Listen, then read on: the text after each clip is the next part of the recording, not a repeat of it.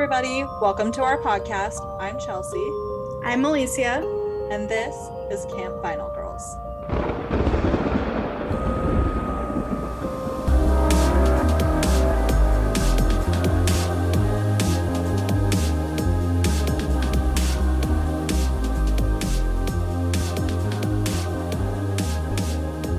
Hello. Welcome Hi. Welcome. to another week of Camp Vinyl Girls. Do, do, do, do, do, now we're gonna have a, a song that you're gonna sing every time. no, because no. you're like, no, not a good idea. oh no. My Uh-oh. stupid I need a new mic stand, guys. I'm sorry. I keep saying that every time I record and then I just never get one. Yep, because you're crazy. It's because I always forget until I record again. So how um how was your weekend? It was good, kind of, until my car got towed.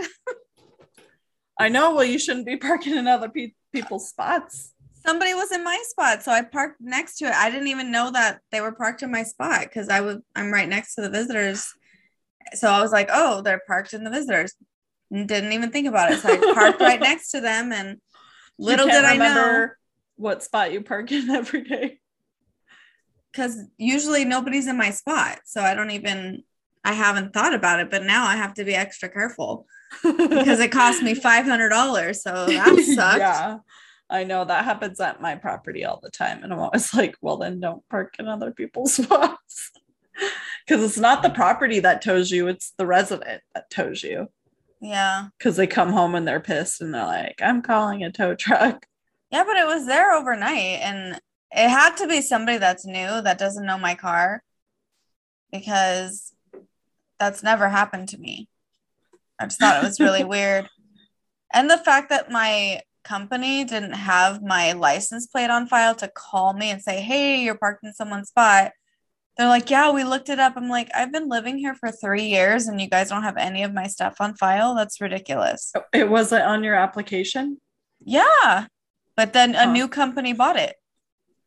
It, sh- I don't know. It should still be a part of the application. No, they, they, uh, it's probably the same thing that happened with the other place that you were at.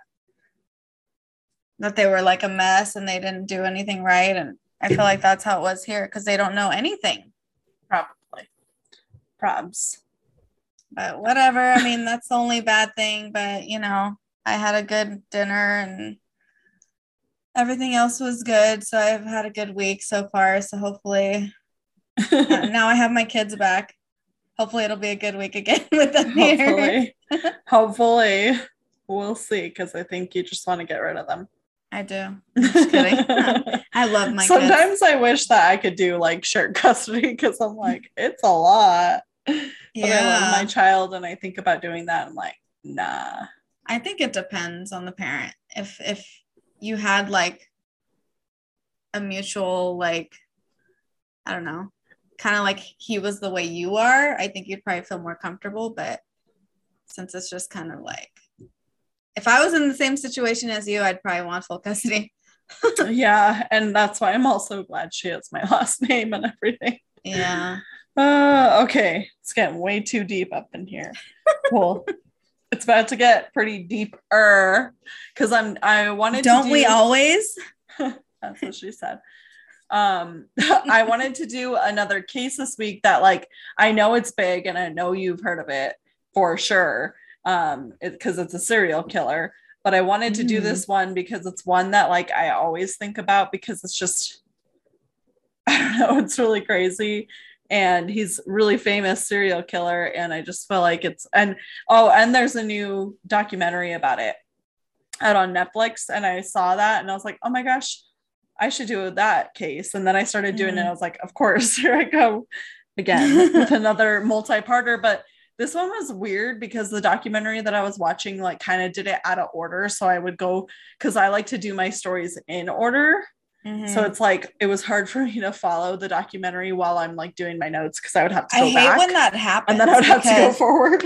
I hate when Yeah. stories like if I read articles and then they go back and forth and I'm like, wait, so then it confuses me. So when I'm doing my notes, I realize when I'm reading it, I'm like, wait a minute. that was supposed Yeah. to be before Uh, this. and. Oh my Which gosh. I'm really scared this case is going to be like that because it was jumping all over the place for this story because That's there's so annoying. um because it's a serial killer so there's tons of like information, Information, and yeah. deaths and all that stuff That's but- what's tough, especially when there's so much information out there that you feel like you're gonna miss part of it.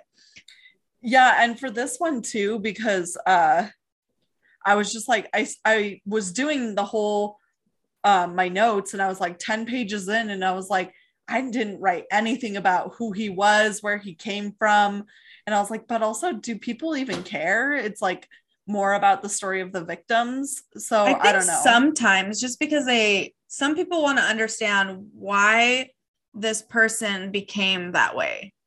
Like for me, Uh, I like to know that, it. but not everybody does. I like to dig deep into uh, those type of things when I'm reading about it because I want to know why did this person because that's what I wanted to do originally is be like a criminal profiler to kind of understand what their thinking is and understand like Well, why so that's or- the thing about this but sometimes guy they, is I know his story and I'm like I know Mhm. it's not that significant to his story because sometimes Mm, they just grew up normal and they're just Yeah. fucked up because they're just fucked up. Like I always think about like Ted Bundy and even um uh what oh my gosh, what's his name?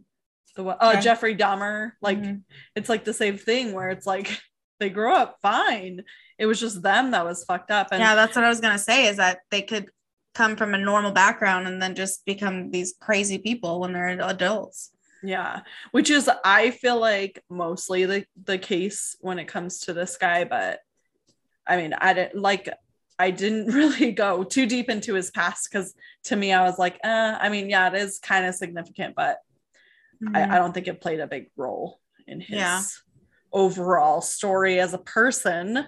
Mhm. So this is my part one of which I hope you guys listen to this one before part two. we'll see about that. But this is my part one of the uh, story of the serial killer John Wayne Gacy. You know who that is, of course, right? it sounds familiar, but I have to hear his story. So it's John Wayne Gacy. He's also known as like the clown killer because he would Mm, dress like a clown. I don't know. No, gosh, you Maybe not. always disappoint me. I know. I'm like, I your don't lack of true crime knowledge. Probably not the names and stuff, but when you tell me the story, I'll probably. Oh yeah. I feel like his name is like really it's like up there with like Ted Bundy. his name sounds familiar, but I'd have to hear more. Let me just get into it because you're just disappointing me. I am. I'm just a disappointment in life. Just yes. So John Wayne Gacy was born on March 17th in 1942 to parents of Dutch and Polish descent, which does come in later, um, in Chicago, Illinois. His father was John Stanley Gacy and named his son after the Hollywood actor John Wayne, which I have known about this serial killer for forever. And I was like, I was like, why would they say John Wayne Gacy instead of just John Gacy? And now I know after researching this, it's because Mm. he was named after John Wayne, which was Oh, such a huge, you know, um, what is it called? Cowboy movie Yeah, guy, it was. actor. So of the time. Um, and he was the younger of two sisters.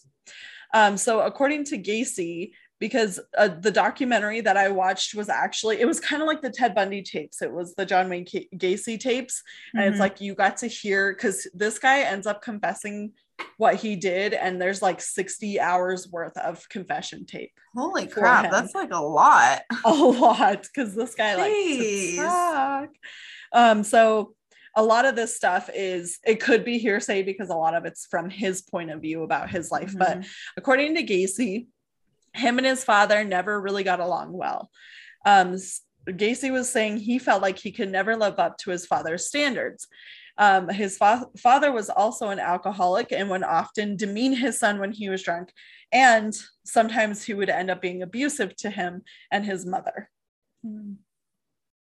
Um, according to him, which there's no sources that confirm this, so I don't know if it's just something he made up, but this is a part of his story is that at the age of five, he was um, being watched by a 15 year old babysitter and she took him upstairs and she started sexually fondling him and um, their parents caught them. And basically according to gacy she was like sent away to military school or whatever and he was only like five at the time. My God, that seems to happen a lot that, you know, they don't like to talk about. And it's really sad because it changes these people. yeah but i don't know I, don't know if i it's hard to believe sometimes because sometimes these people like serial killers are very um manipulative and they can just make Mhm. shit up just to make you feel bad Well, them, yeah, I you know? agree. People like that can manipulate the truth or even manipulate anything to create, you know, their truth, whether it's a lie or not. So it, it, it is hard to believe what they say unless it, you see proof of it. but i guess too you'll see as i talk more about uh john wayne gacy is you'll you'll um learn his personality he was very like masculine and didn't like to lose and stuff and so maybe like the fact that he's even confessing that is maybe it is true because why would a, a guy like john wayne gacy say that about himself Mm-hmm. so, and also, according to him, he was sexually assaulted at the age of eight by a casual construction friend of his father's. Um, and I guess that John said that he told his dad that this was happening, and then his dad just like stopped working with that guy. But that's really all. That. that's it. I've heard stories where they don't really like follow through with things. They just kind of Well, maybe away. they hope that a kid's like saying something, but it's not 100% true. yeah. Um, it's it's exaggerated, so they want to prevent it from getting any worse. I guess. Mhm. That would scare me though. Like I I don't think I could just be like, "Oh, just let's stay away from these people." I well times are way different than in the 50s yeah, But- that's true. i mean yeah i for sure if my daughter ever told me anybody was touching her in any type of way i would like probably murder somebody so yes Mhm. so um he lived a pretty insignificant life in his teen and early adult years kind of just skipping forward to the time where gacy got engaged to marilyn on march 13th in 1964 um they then got married that same september Gacy said that he enjoyed the first two years of his married life to her. He felt warm and happy with her, and they even had two kids named Michael and Christine. Uh, they moved up to Iowa, and Gacy said the main reason is um, he couldn't handle her father. Um, he basically was saying that her and or him and his, her father fought all the time because it was kind of like the same situation he grew up with his dad, where his dad just never thought he was enough, and he felt like his father-in-law thought the same thing about him, like he's not good enough for his daughter. Mhm. So he's like, let's move out of town. Let's get away from your family. Um, and he moved up with a job op- opportunity to manage the Kentucky Fried Chicken stores that his father in law owned up there. Um, but I'm sorry. Hold on. Okay. So, and then Waterloo, Iowa in 1966. Bill Berger was a former president of the Waterloo Jaycees. I don't know if you've heard of the Waterloo Jaycees, and I had never heard of the Jaycees in general until I started researching this. But it's it's basically um, an organization of men between the ages of 18 and 35 doing charity, getting involved in the commu- community, and um, they just like do a lot of projects around town, like build a new park or like run a relay like race humanitarian. Kind of and they're they're like a little bit a part of like the politicians like Mhm. um area so they do good things, but I feel like there's something fishy there. uh Like I you mean, know, how I'm sure sometimes there is you know like the boy sometimes they scouts of america yeah, yeah. there you go. Mhm. So gacy heard about this organization and he went in and said i want to join. And bill said an interesting trait about gacy is that he drove particularly fast. So he's like he joined this group he's hanging out with these like really big people that are in the politics world and they're all hanging out and he would just like be like get in my car.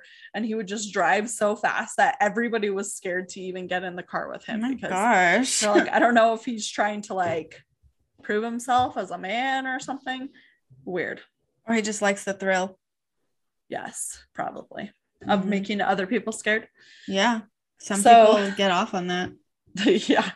A lot of these types of guys do. Mhm. Um, so Steve Niemers was 18 years old in 1967. He was a student at Ellsworth Community College in Iowa Falls, Iowa. He rode to school with two other guys from Waterloo. On a night in January of 1967, he bought, got picked up, and one of the boys worked at the local KFC. He said he needed to stop there to get his check, and this was the first time that Niemers met John Gacy. While they were there, he heard him telling two other guys that they should come over because his wife and son were out of town in Chicago. He said they should come over to drink and play pool. Um, he went over there and said that Gacy's house was like a normal house with a nice basement, a built-in bar. Um, they started playing pool, and he kept beating Gacy. So Gacy said, um, "Why don't we play for money?" To which he agreed. And then Gacy So he's started- losing and then he wanted to play for money. Yes, which I think is such a tactic. You know, like usually gamblers will do that. They'll Oh, yeah. That's true. like, "I'll bet you this much money." hmm So that so the other person thinks they're gonna win. Yeah. Yes. So manipulative from the start. Mhm. Um, Gacy started bragging about his connections to the mayor and the police, chief, chief piece, police chief. oh my god! In Chicago, he had framed certificates on the wall, including one for the Illinois Board of Sex and Health Department. Um, which was really weird. And Gacy told them that he was on that board because he helped them study homosexuals. Um, the two guys that uh, Niemers was there with were talking about having a party and inviting Gacy. So his two friends said, Niemers, maybe you should stay the night and tomorrow we could go with him. You can go with him to Iowa Falls to show him where everything is at. And then they're just like leave him there.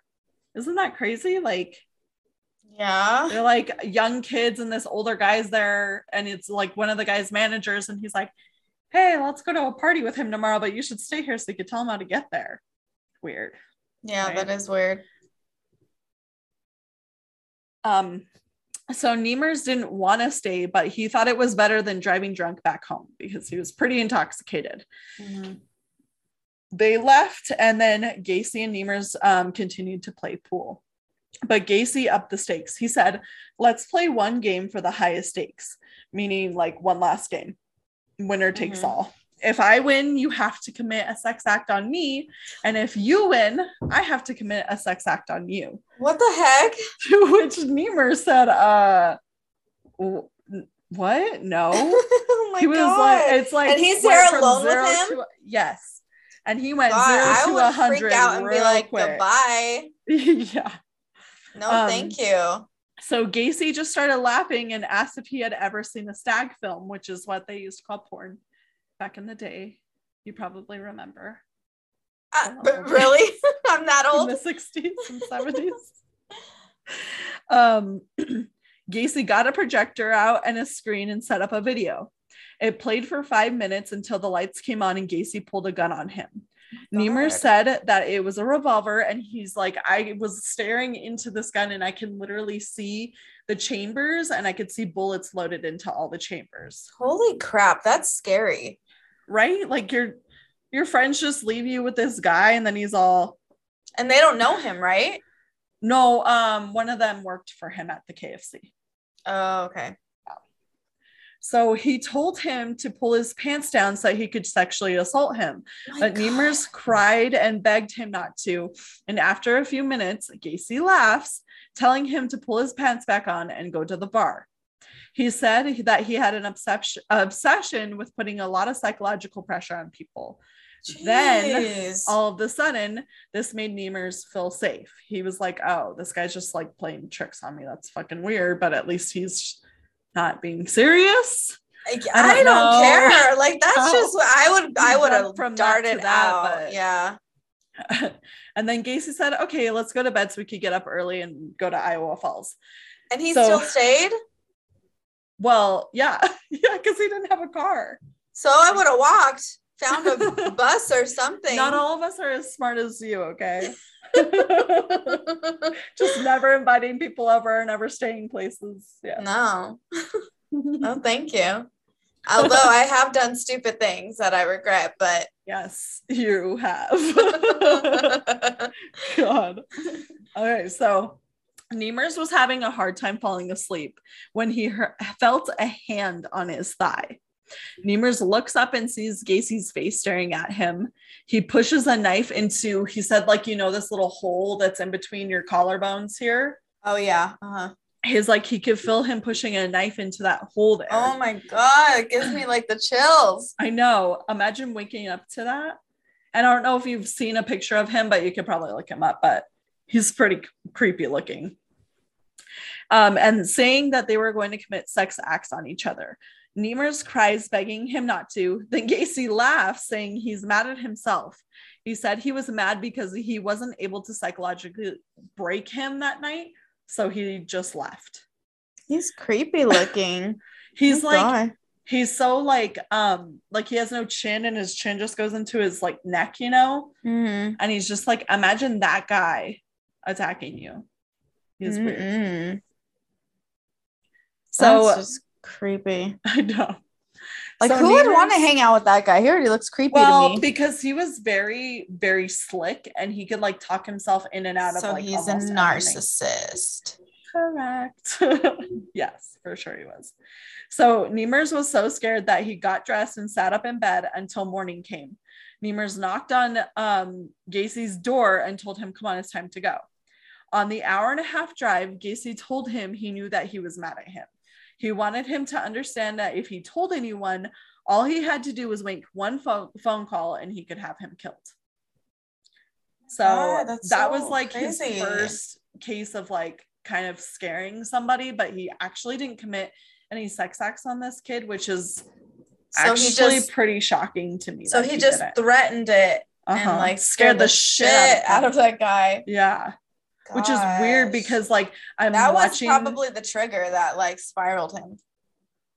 probably but and it's also crazy like imagine being him because he told his story on a documentary so imagine telling your story like that with your um, experience with a serial killer and just knowing Mhm. like how many people they killed and you could have been one of them and Yeah, it's like weird that you weren't you know that's scary. Just like thinking that you could have been a victim, but you're alive, and Yeah. why why he didn't kill him? Like that's like like a brain fuck, basically. and that's exactly what what gacy liked about it too he liked doing that to people Um, so Gacy wanted to advance in the Jaycees and was soon promoted to chaplain. He would bless um, all the food before every meal. This was when John decided he wanted to run for president. Don Voorhees was asked to run with him the uh, president of the them of the, Like Jaycees, yeah, Oh, okay.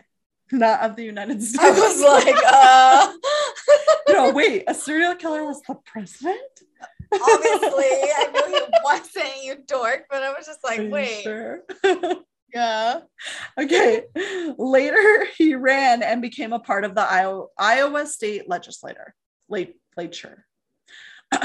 Donald Voorhees, Voorhees Jr., which I'm sorry, but Voorhees is so funny because that's you know Jason Voorhees. Yeah. That sounds familiar. What? yeah, that's from Friday the Thirteenth. Oh I thought you would catch that, but you didn't. So no, I don't. I don't watch those kind of movies. Sorry, yeah, you do all the time. What the not not those movies. Like. I like those movies, but I haven't watched like that. You haven't watched Friday the Thirteenth No, or uh, Friday versus Jason? nope. Or Jason or any of that. I barely watched Wait, like well, that's what Friday the Thirteenth is. It's What? Jason. Oh, never mind. I'm thinking of Fre- Freddy. Freddy Krueger. Yeah. Never watched Nightmare on Elm Street. Nope. Oh, I Oh, know. I don't know how we're friends. it's real weird. It is. Okay, I'm sorry. This is not about them. Donald Voorhees Jr. was 15 years old at the time. Gacy was driving from store to store and saw him hitchhiking, so he picked him up. Don Jr. was asking about stag films. Like they just started talking about porn, basically, which is So, um, Sounds like our Gacy- conversation. I'm just kidding. exactly. I'm all get in my car. Let's talk about Poland. no. So he took him to his house to show him some, and they ended up like giving each other blowjobs. oh my god. Yeah, so you know, normal.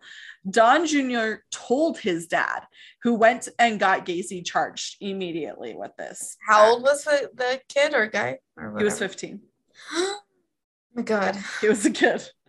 So um Gacy was indicted for sodomy.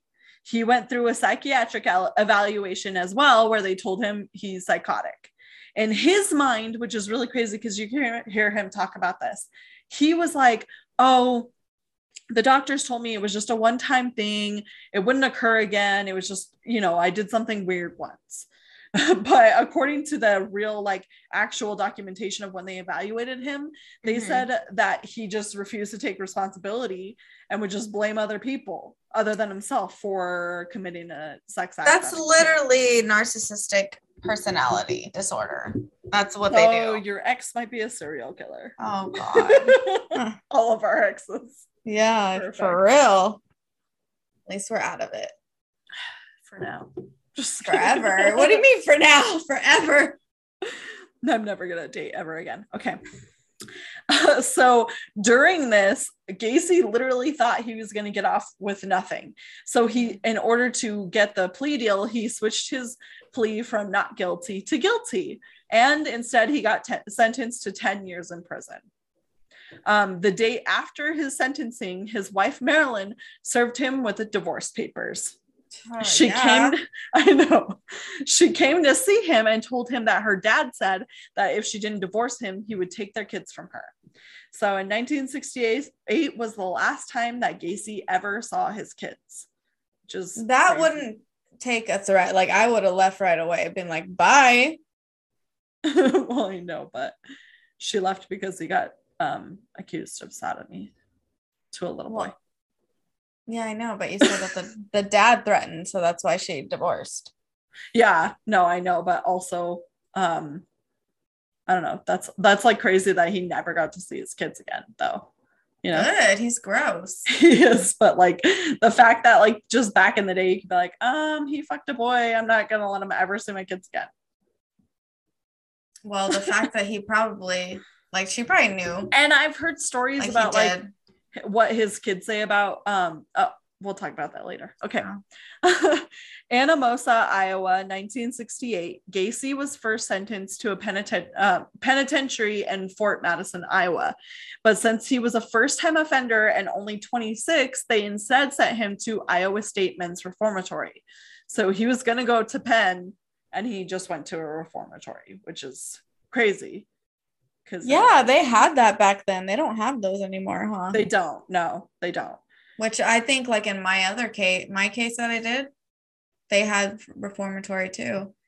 Yeah, because reformatories back in the day were like it's almost like jail where you only go there for a short time, but it's the whole Mhm. point of it is to like reintroduce you to a society, Mm-hmm. which we don't really do that anymore. Yeah. But um so he went in completely terrified. He was like I was so scared like I didn't know what was going to happen to me. I was I've li- literally never even gotten a ticket in my life and here I was like going to jail pretty much. Mm-hmm. Um, but he actually ended up becoming extremely, extremely popular and powerful at the jail, which like Of course. that surprise you? He became the head cook in the kitchen, which um, they were talking about um, Ray Cornell, which was one of his co-inmates at the time, or whatever. They served time together, and he said that he's like, you know, being the head cook in the kitchen is like nobody can mess with you. He's like, if you Mhm. ever messed with Gacy, then you'll find like mouse turds in your food. You like knew not to mess with the head cook at the prison. Mm-hmm. So while in, um, he, John continued to recruit for the Jaycees and became the man of the year. He was um, the first person to build a mini golf course in a prison. The, and so there was weird. Oh. so there was this version uh, of Gacy, and then there was a whole other version of him that people would see. One day, While walking across the prison, Gacy saw one inmate blowing another, so he went over and kicked him in the face so hard that he broke his jaw. Jeez. Which it was kind of like weird because he's obviously homosexual, but like when he sees it happening he's like, that, he kind of Like, he, mad he that wants he's to not- be doing it. maybe, yeah. Oh, that's strange. Yeah. So during Christmas of that year, John's father died without him ever being told that he went to the hospital. Um, his father died on Christmas Day that year, and they didn't even tell him that he was dead until he was buried. Um, and what Ray uh, Carnall said about that incident that he saw John go through, he was like, it was really weird because you see like this man go through this instance in his life, like realizing he will never get to reconcile his relationship with his father Mhm. that was never impressed with him and he's like i don't think it's the cause of what he did but it's like it obviously was a trigger you know Yeah. he became like a different man that day Mhm. um due to good behavior both ray and gacy got out on, after only serving 18 months of their 10 year sentences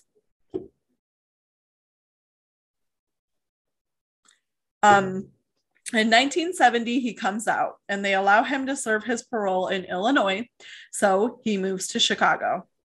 Since records are hard to find, he became whoever he wanted to. Because at this time, like if somebody wanted to get a job or something, you couldn't just look up, oh my God, he was arrested for sodomy. Yeah. You know, like it was Mhm. just, sure, you got the job.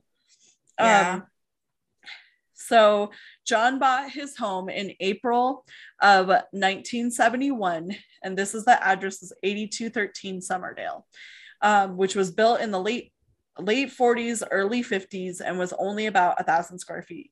So it was a pretty small house, but Mhm.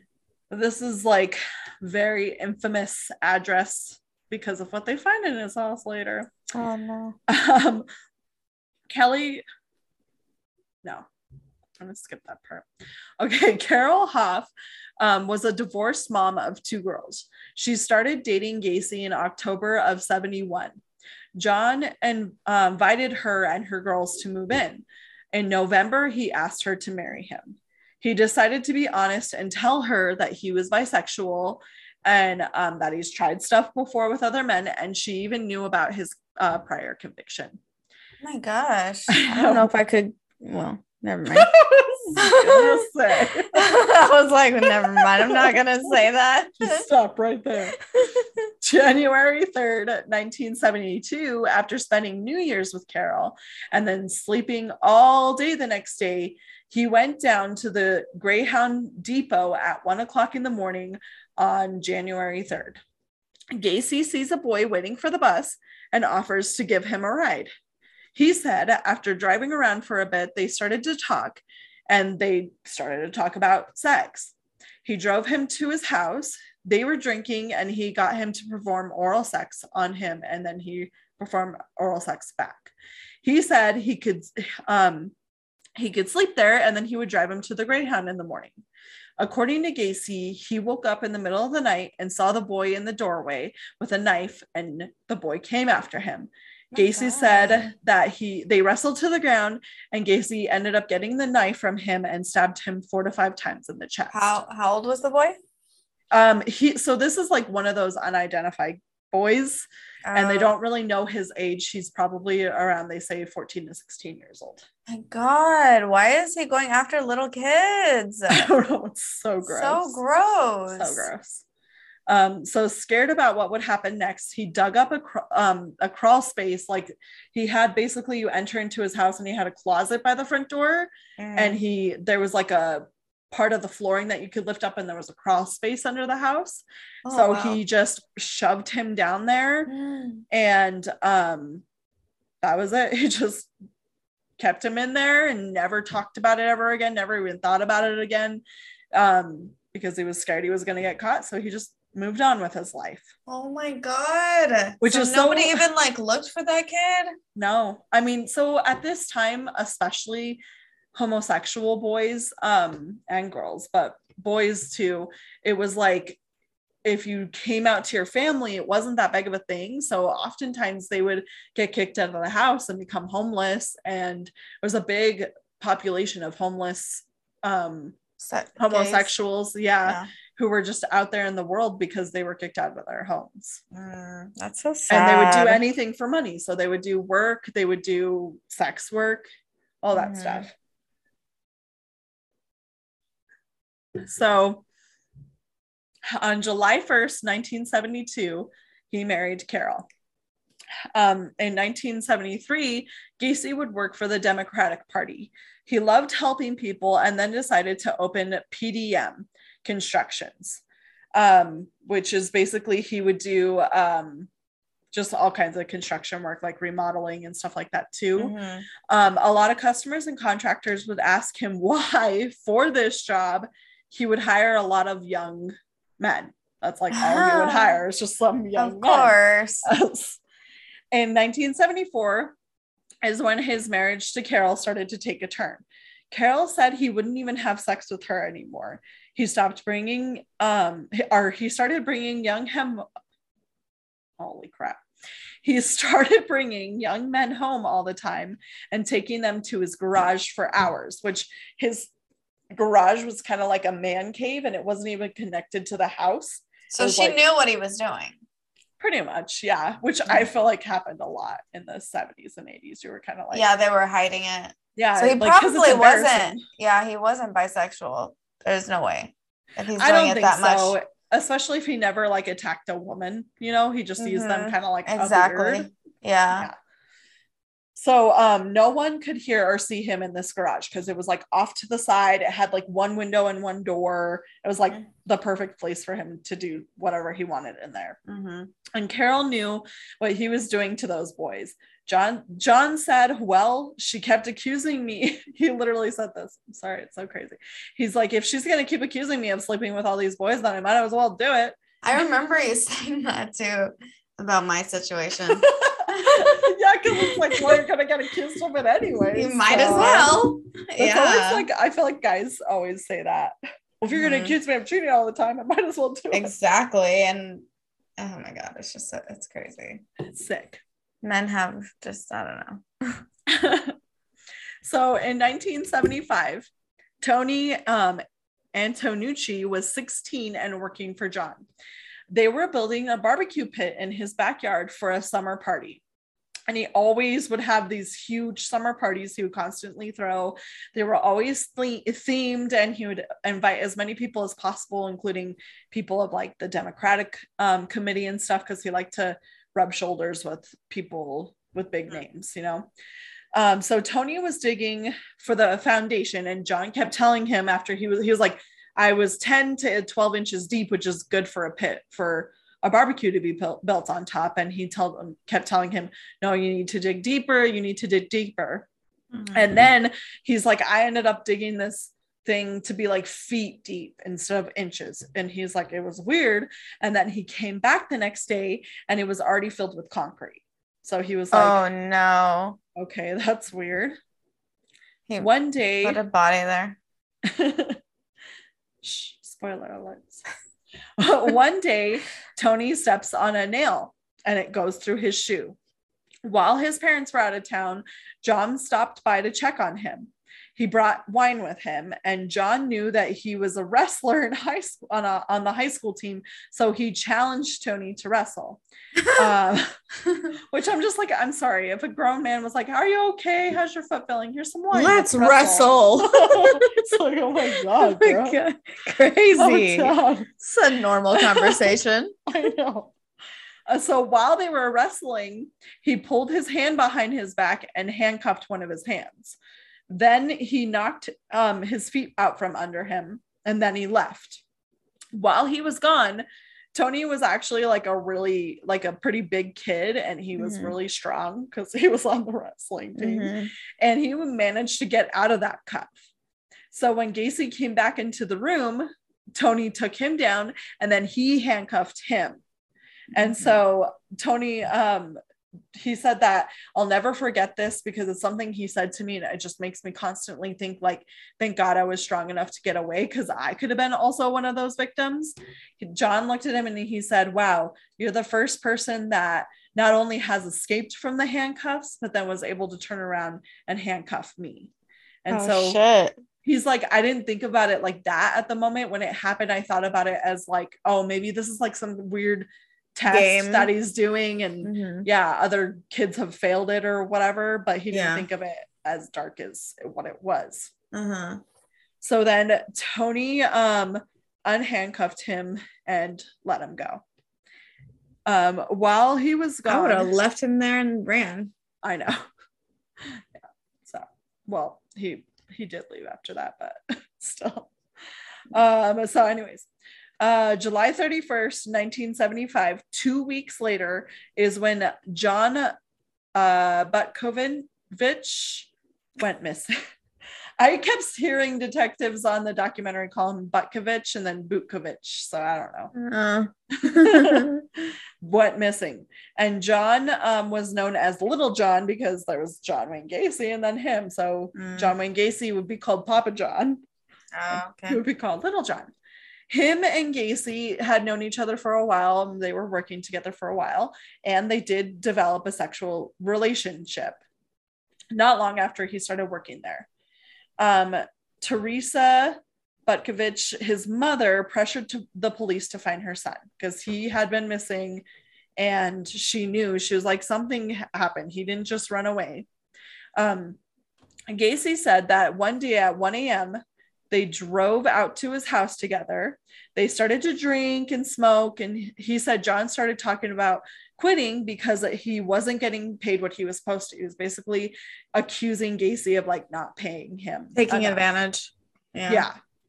Um, and Gacy got mad at him and handcuffed him to the bar. And then he strangled him to death. Oh my god. yeah. Escalated really quick. Yeah. Because I think too, after he did that first killing of that um that Greyhound bus boy, I feel like it just escalated quickly for him because he already passed that threshold. You know, when Mhm. serial killers finally pass that threshold, it's like then they can't get enough. Yeah.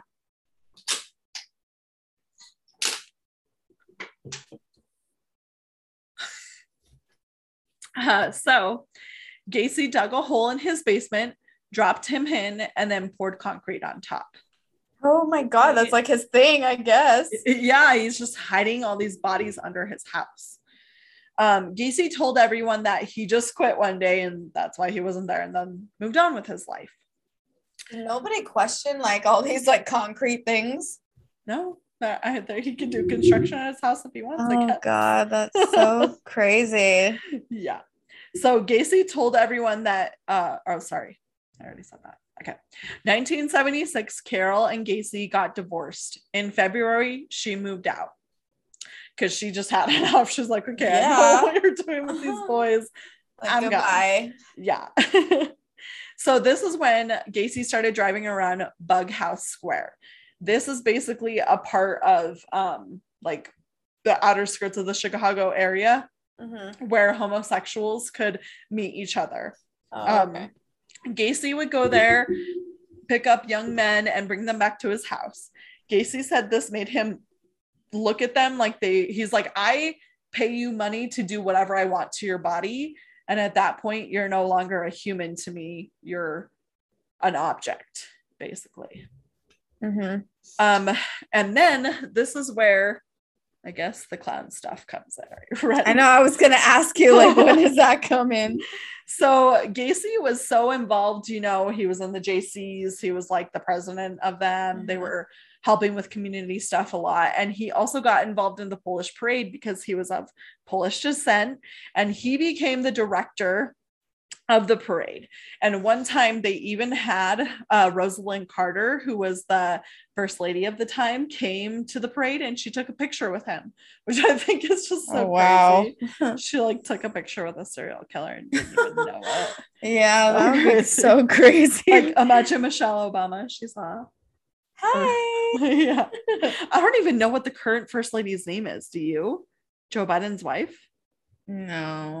it's so weird. I just realized that because I know Melania Trump and Michelle Obama and Laura Bush. That's so weird. Who is the current one? Okay, anyways. So Pogo, Pogo was a clown that John created in order to appear at the parades. Jill. Jill, Jill Yeah. Biden, Yep. Jill and Joe. Oh. Sorry, guys. I had to look it up. I know. I was like, wait a second. I don't even know what it is. he would dress for the Democratic Party often for tons of events. Um, and he he said he even said this himself, which is really scary to me. He said that if he was ever in a bad mood, it was a t- bad time for him to be a clown. He's like, Hmm. because if I was in a bad mood and kids like don't know when to stop, they don't know when to stop, like um, honking your nose or pulling your hair. And he's like, he, I'm lucky that part of me didn't come out while I was like dressed like Mhm. that.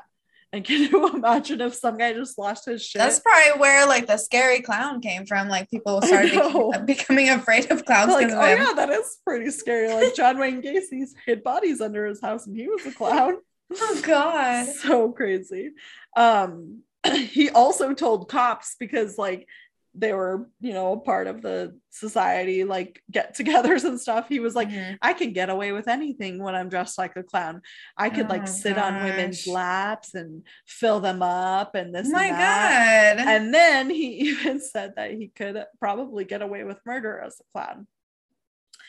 So um the documentary that I watched, like I said, it was really crazy um, because it contained a lot of tapes of John talking himself. And while on trial trial for murder, John Wayne Gacy was interviewed from November of 1979 to April of 1980 by a member of his legal defense team, um, whose family has requested anonymity. So, like, they're like, I would too. yeah, that's scary to, to be Mhm. like sitting right there talking to a serial killer like that. Yeah, and having to defend them. Yeah, exactly. I don't know if I could. That's just uh, I don't know why. Uh, so Chicago, Illinois, in 1978, Sam um, Amarante, the chief police defender, gets a call from John Gacy asking him to figure out why he's being tailed by the Des Plaines police. Um, the and the Des Plaines police is like a police department is same thing, like right outside of Chicago, Chicago next to kind of like um, it's like a small city. Iowa, yeah, Iowa Mhm. Falls. It's it's like a smaller city. Mhm. And so this at the time was um Sam Amar- Amorites um, Amaranti. Sorry, I can't say his name. This was his first client too. At the time, John Gacy had a construction company called Painting, Decorating, and Maintenance. Like I said, PDM con- contractors for short. Uh, and he was the Cook County Democratic precinct captain. And precinct captains could, took care of the neighborhood, and everybody knew who he was, and he was really good at his job. Bless you. So the first thing that Sam did when he got this call from John, he's like, "Yeah, I'll call them." He's like, "Hey, why are you, why is John Gacy being tailed? Like he's a good guy. Why are you following him?" Mhm. And they're like, "Oh, there's a kid missing, and we think he has something to do with it." To which he said, "You obviously have the wrong guy." Mhm. So this is this is the kid that goes missing that really kicks off the entire um, investigation into John, where he starts to his entire facade starts to crumble. Mm-hmm. Bless you. Thanks. And this is where he he no longer can get away with it, basically. Oh, okay. On December 2nd or December 12th, 1978, um, was day one of Robert Piest um, missing persons investigation. He was 15 years old. Um, and basically, what happened is he was working at the Nisson drugstore at the time. Um, his coworkers saw him um, eyeing this guy who was basically in a flannel shirt who walked from one side of the store to the other. And he um, Robert kind of asked his boss, he's like, Oh, who is that? And he's like, Oh, his name is John Gacy. He's like doing construction work for us, basically. And Robert was Mhm. like, Oh my gosh. He's like, I've been looking for construction work because you can make good money doing that. So That's he, so crazy that kids were like looking for that type of work at this at 15, ages. I Yeah. know, because they were trying to like support, help support their families and stuff, you Mhm. know, which is not normal today. Not that, yeah, I was gonna say not at Yes, all. Not at all. Um, so he basically his um coworker Kim um was wearing his jacket because he like let her borrow it while she was doing cash register by the front door because it was opening and closing. It was cold, it was December, and he was letting her borrow it. And he asked her, he's like, Hey, I'm gonna go out and talk to that guy about a job. Can I have my coat back while I go do that? And she's like, Of course. So she takes it off and she puts it on him, and he goes out there to talk to John and is never seen again. And okay, hello. That's like already red flag. exactly. He went out, out to ask this guy for a job and he's just missing forever. And it's this is this is the instance where it's like because I think for John, he was very like he was able to find people who kind of almost got dismissed. You know, it was like Yeah. that person is missing and that sucks, but I mean that's what happens and this and that. Um, but he this kid like people were eyewitnesses to his exact last moments and it Mhm. was a mistake on john's part yeah which thank god he made the mistake but it's really what brought him down. down pretty much yeah Mhm. and that is where i'm gonna stop part one that's crazy.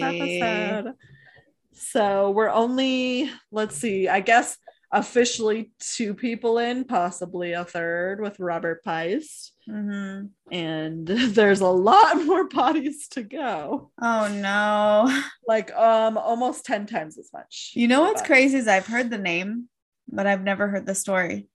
really Yeah. i'm glad because i was like oh she's oh, she's gonna know exactly what i'm talking about because i knew exactly uh-uh. who john wayne gacy was i was like oh yeah he's the clown killer killed a yeah bunch of boys which is re- it's a really crazy story and it i mean uh, maybe because it took place in chicago illinois but he's he's one of the most prolific serial killers because he's killed almost like the most people Oh, over time. wow. That's so, So- sad.